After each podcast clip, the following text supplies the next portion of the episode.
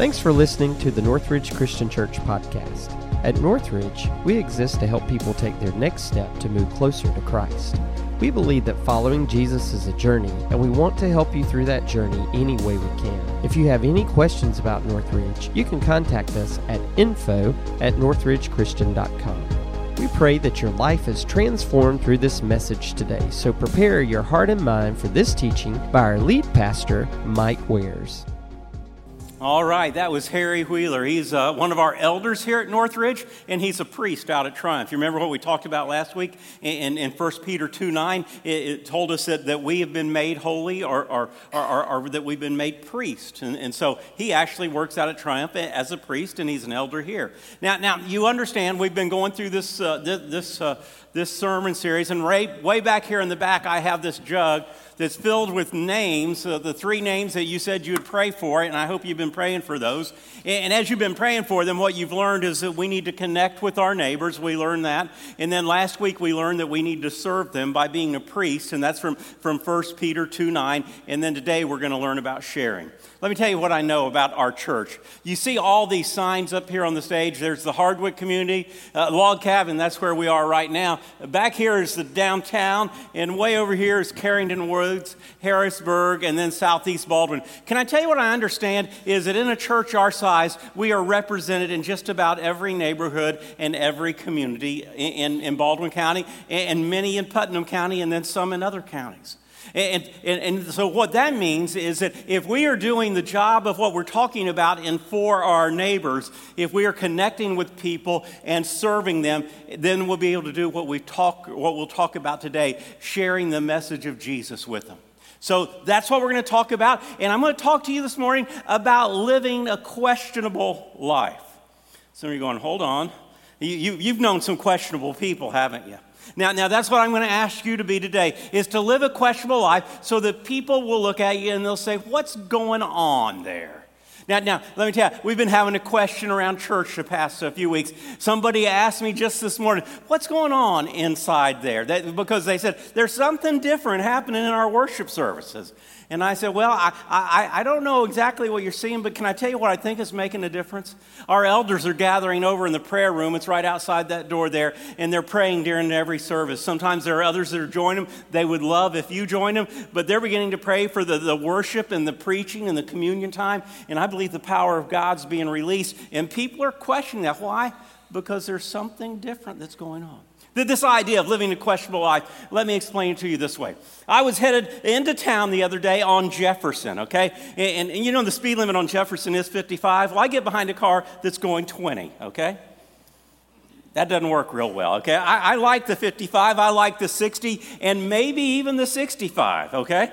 Uh, and so, so I'm behind her, and, and it's going 20 miles an hour. And when she got to the downhill part and got up to 25 miles per hour, the brakes came on. Oh, I thought it was going to get in her back seat for just a second. But, but this, is, this is what's going on. And so I couldn't wait to get to Dunlap so that either she would turn off or she would go on and I could get around her. Okay? And, and so, well, this, this is what happens. She goes straight and she gets over, and I pull up beside her and I look over there, and, and, and, uh, and, and you know what I saw? I was expecting to see a little old lady, but I saw a girl, and, and, if she was 13 years old, it would have been amazing. And she was clenching the, the, dry, the, the steering wheel like this, and she had a stressed look on her face.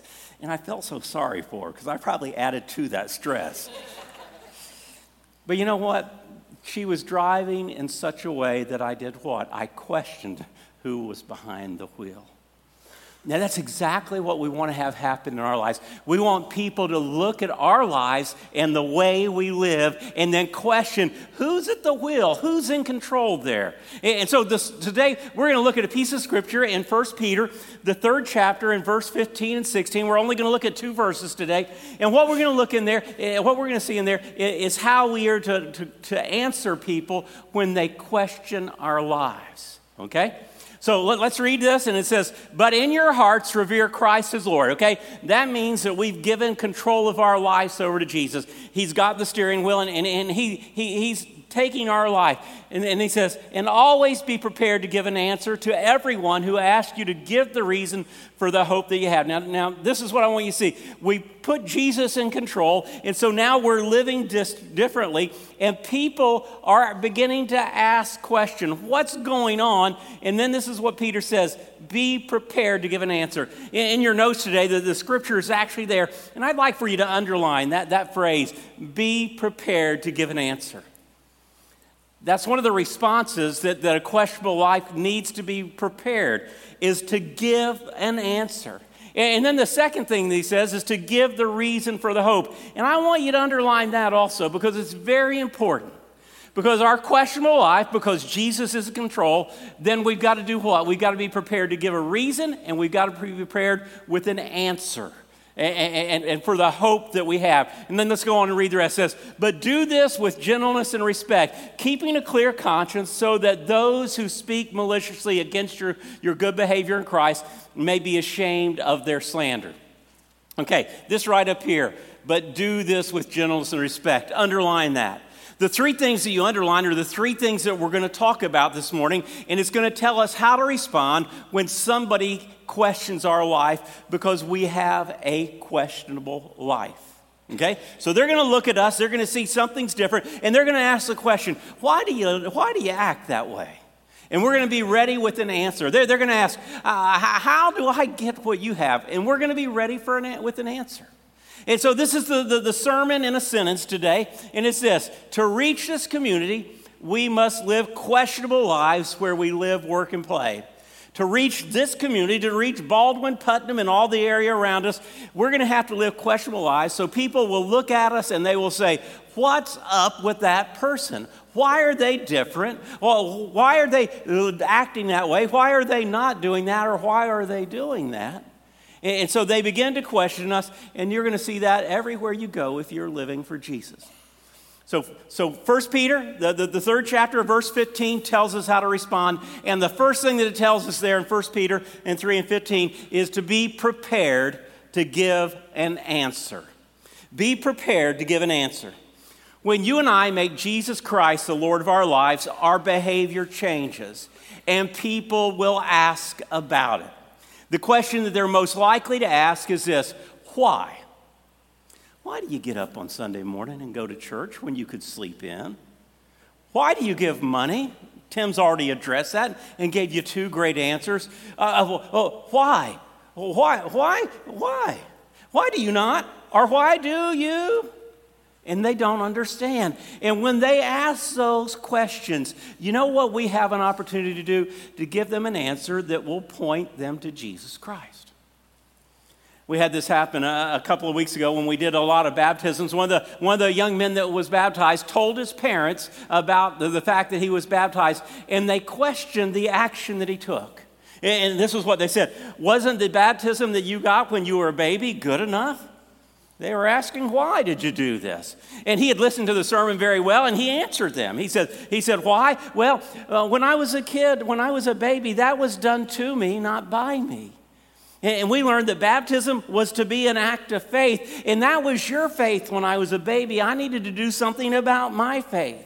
And, they said, well, the, the, sprinkling wasn't good. And he says, well, there's a better picture in immersion of a person that, that, that, that, that dies with Jesus Christ, is buried under the water, and, and is raised up out of the, the, the, the grave.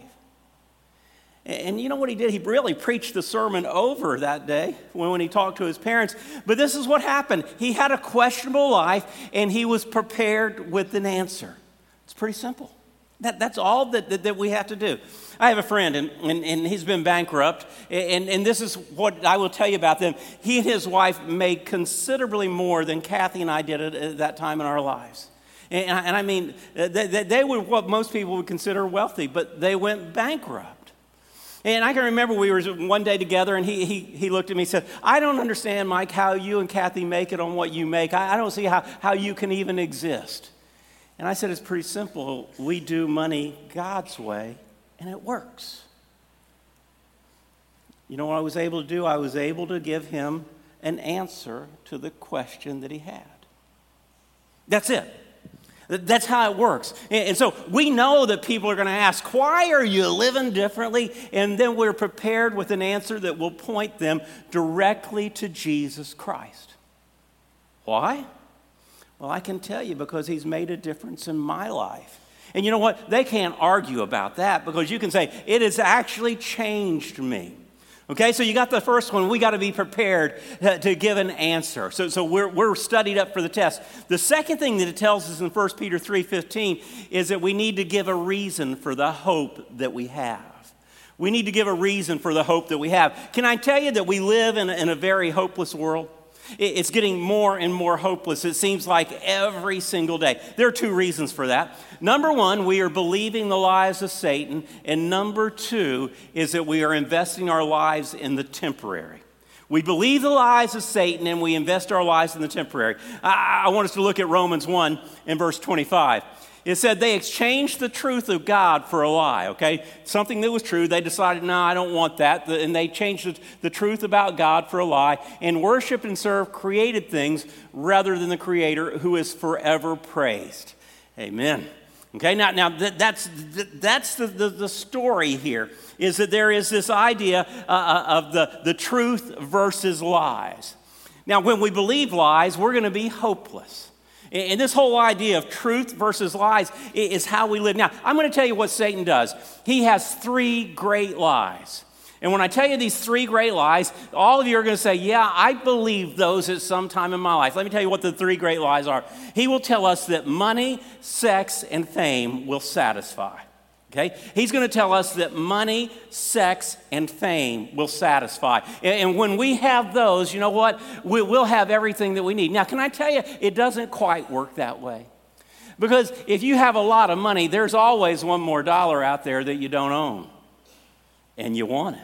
And, and, and, and, there's always another sexual partner that you're looking for that, that will bring you to, to the new heights. And there's always a little bit of fame. But you know what? There's always somebody out there that doesn't like me. How can I correct that? You see, it's a never ending battle. If we believe the lies of Satan that money, sex, and fame are going to satisfy our soul, we're going to be, we're going to be, we're going to be, we're going to be hopeless. But if we believe the truth of God, money is there. Why? To bless others. We're blessed to be a blessing. And so when we understand that, you know what? We are satisfied because we're able to help others and we realize that it's not just about acquiring everything. In the area of sex, God's truth is pretty simple. He says it's between a man and a woman in marriage, and any other way just doesn't work. And about fame, that's a pretty simple one. All fame, all honor, all power, all glory goes to Him and to Him alone. Simple stuff. But what do we do? We exchange the truth of God for a lie and we lose hope. They tell me that if you're a prisoner of war, the one thing that they want the prisoners of war to do is to lose all hope. And you know how they get the prisoner of war to lose hope? They constantly are lying to them. And they'll tell the, the, the, the, prisoner of war, you know what? Tomorrow they're coming for you. You're going to be released. And what happens tomorrow? There's harder punishment. Or they'll say tomorrow the food's going to be better, and then the next day there isn't any food. Or, or, or they will tell them, hey, th- this is going to be a change tomorrow, and it'll be more comfortable here, and then it gets harder tomorrow. And they will manipulate the news so that they think that the country that that prisoner is from is actually losing. And, and what happens? They begin to lose hope. And you know what happens when we lose hope? The enemy's got us where he wants us, and he can do whatever. Because when a prisoner loses hope, they will tell anybody whatever they want to know. So, the, the, the, first way that, that we need to give a reason for our hope is that we have the truth of God. And just like we sang earlier today, that He will never let us down, and He can do it again. He can break down the walls, He can remove the mountains, and that He has always been there, and He will always be there. That's the truth. And I'm going to choose to believe in that, and I'm going to have, and I'm going to have hope because of that. If I believe the lies, it's gone. The second way, the, the second reason for, for, for, uh, for our hope, we find in 1 John, the second chapter in verse 17. It says, The world and its desires pass away, but whoever does the will of God lives forever. The world and its desires pass away. Now, this is, this is what I want you to hear here it's the temporary versus the eternal. The temporary versus the eternal. Okay, there are two things that we can invest our lives in those things that are temporary and those things that are eternal. Now, I, I, want you to understand this. This is, this is how we work. We've been taught by the world that the stuff of earth, and that's the way Rich Mullins referred to it. He was a songwriter, and he called it the stuff of earth. That's the stuff of earth that grabs our attention, uh, steals our energy, and, and takes our wealth. It, it, that stuff of earth will satisfy our soul. And so when we look at that and we think, well, if I just get that, I can do it. Now, now this is what I've heard this week from people. I, I had a, a, friend that tell me, yeah, I had to spend $700 on my car this week. Well, that kind of dashes your hope, doesn't it? Or, or how about this? I know some of y'all have said this recently. And my computer died. Some of y'all have gotten the, the, the, the latest and greatest uh, uh, clothes, and you thought, I'm in style right now. And what happens the next week? You're out of style and you're embarrassed to wear those clothes. You see, when we put our hope in things that are temporary, they're always going to come up short. So we put our hope in that which is eternal. There are only three things that are eternal. The first one is God's Word. The second one is, is Jesus and, and God themselves. And the third one, you can look around in the room and you can see people. We will live for eternity. Will we either live in eternity with, with God in heaven or will live with Satan in hell?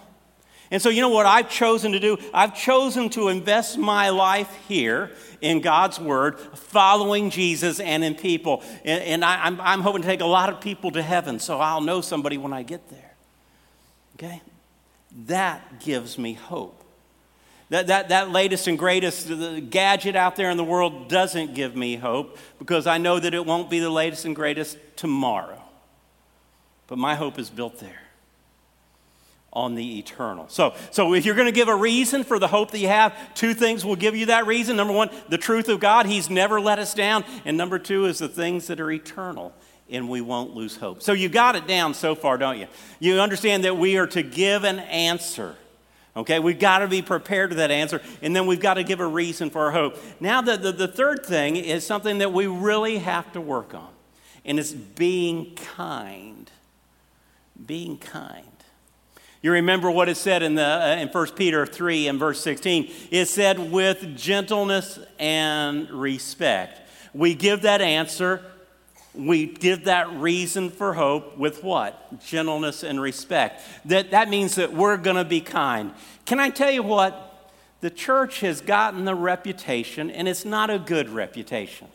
It, the, the church has gotten the reputation of being a bunch of judgmental, hateful people that look down their noses at everybody out there. Well, we, we, we look at ourselves and we say, I've got it all together, but you don't.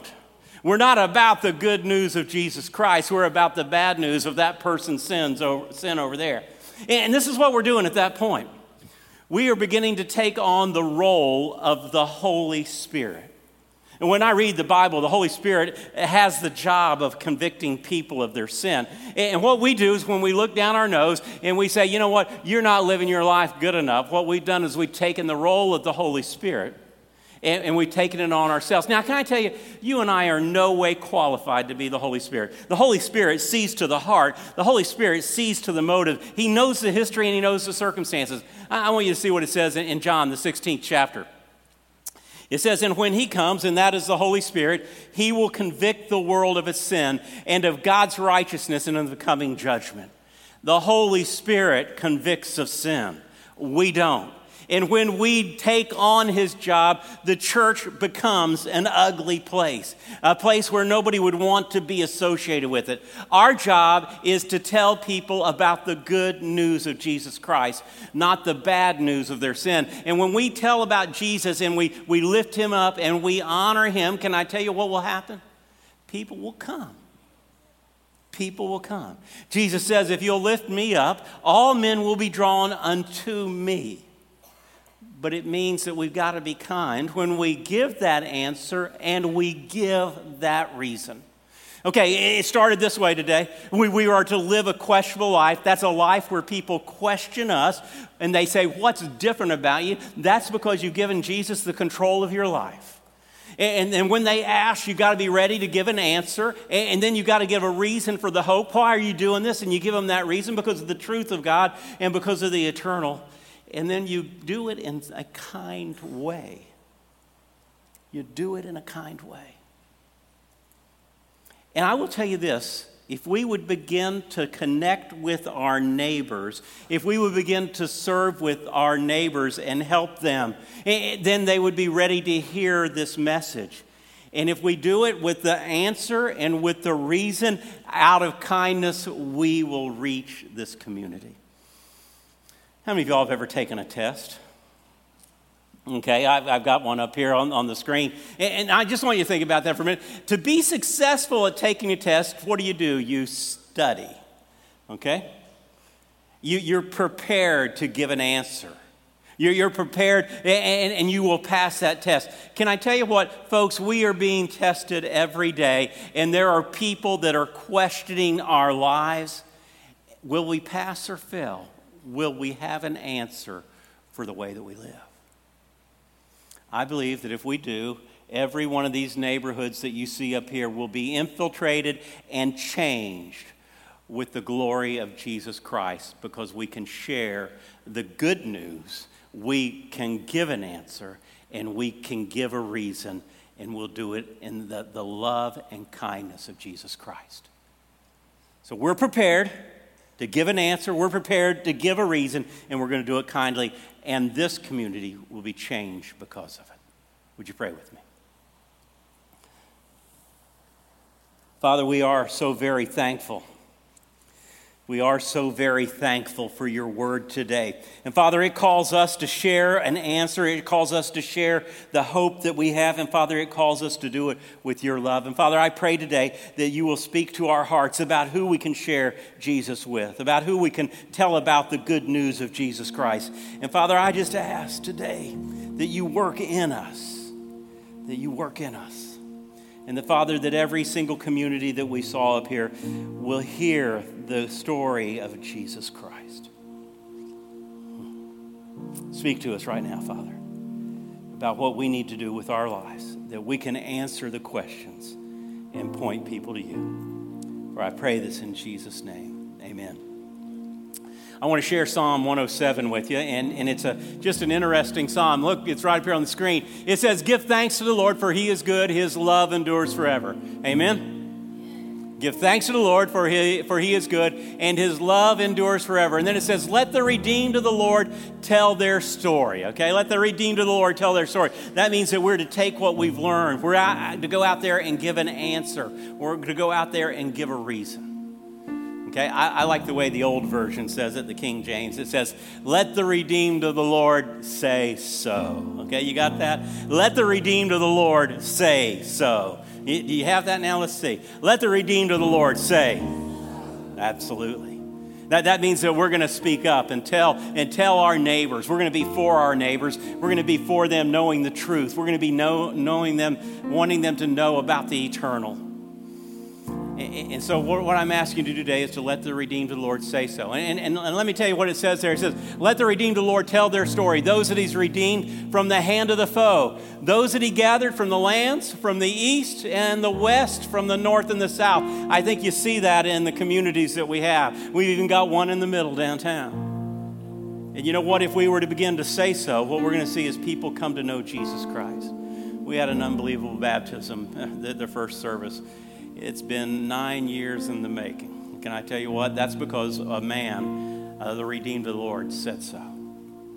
He's with Jesus now, and he's speaking to God about that, and I, he's been beseeching God about this guy for a long time. And I don't know if there's somebody here today that's in that same situation. But I'm going to tell you, the water's warm, already been in. I'm still drying out, and I, would love to, to, to, to be in there again this morning. But I know some of y'all in here are thinking about who am I going to share Jesus with? And maybe you need some prayer. Maybe you need the prayer for the courage because it's good to have the answers, but sometimes you got to have the courage to do that.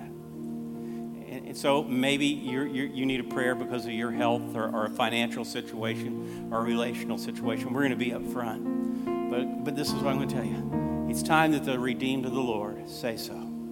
It's time that the redeemed of the Lord let people know that He is our King And whether it's in that baptistry or whether it's kneeling your knee or whether it's going out from this place and sharing, that's what we do because the redeemed of the Lord say so.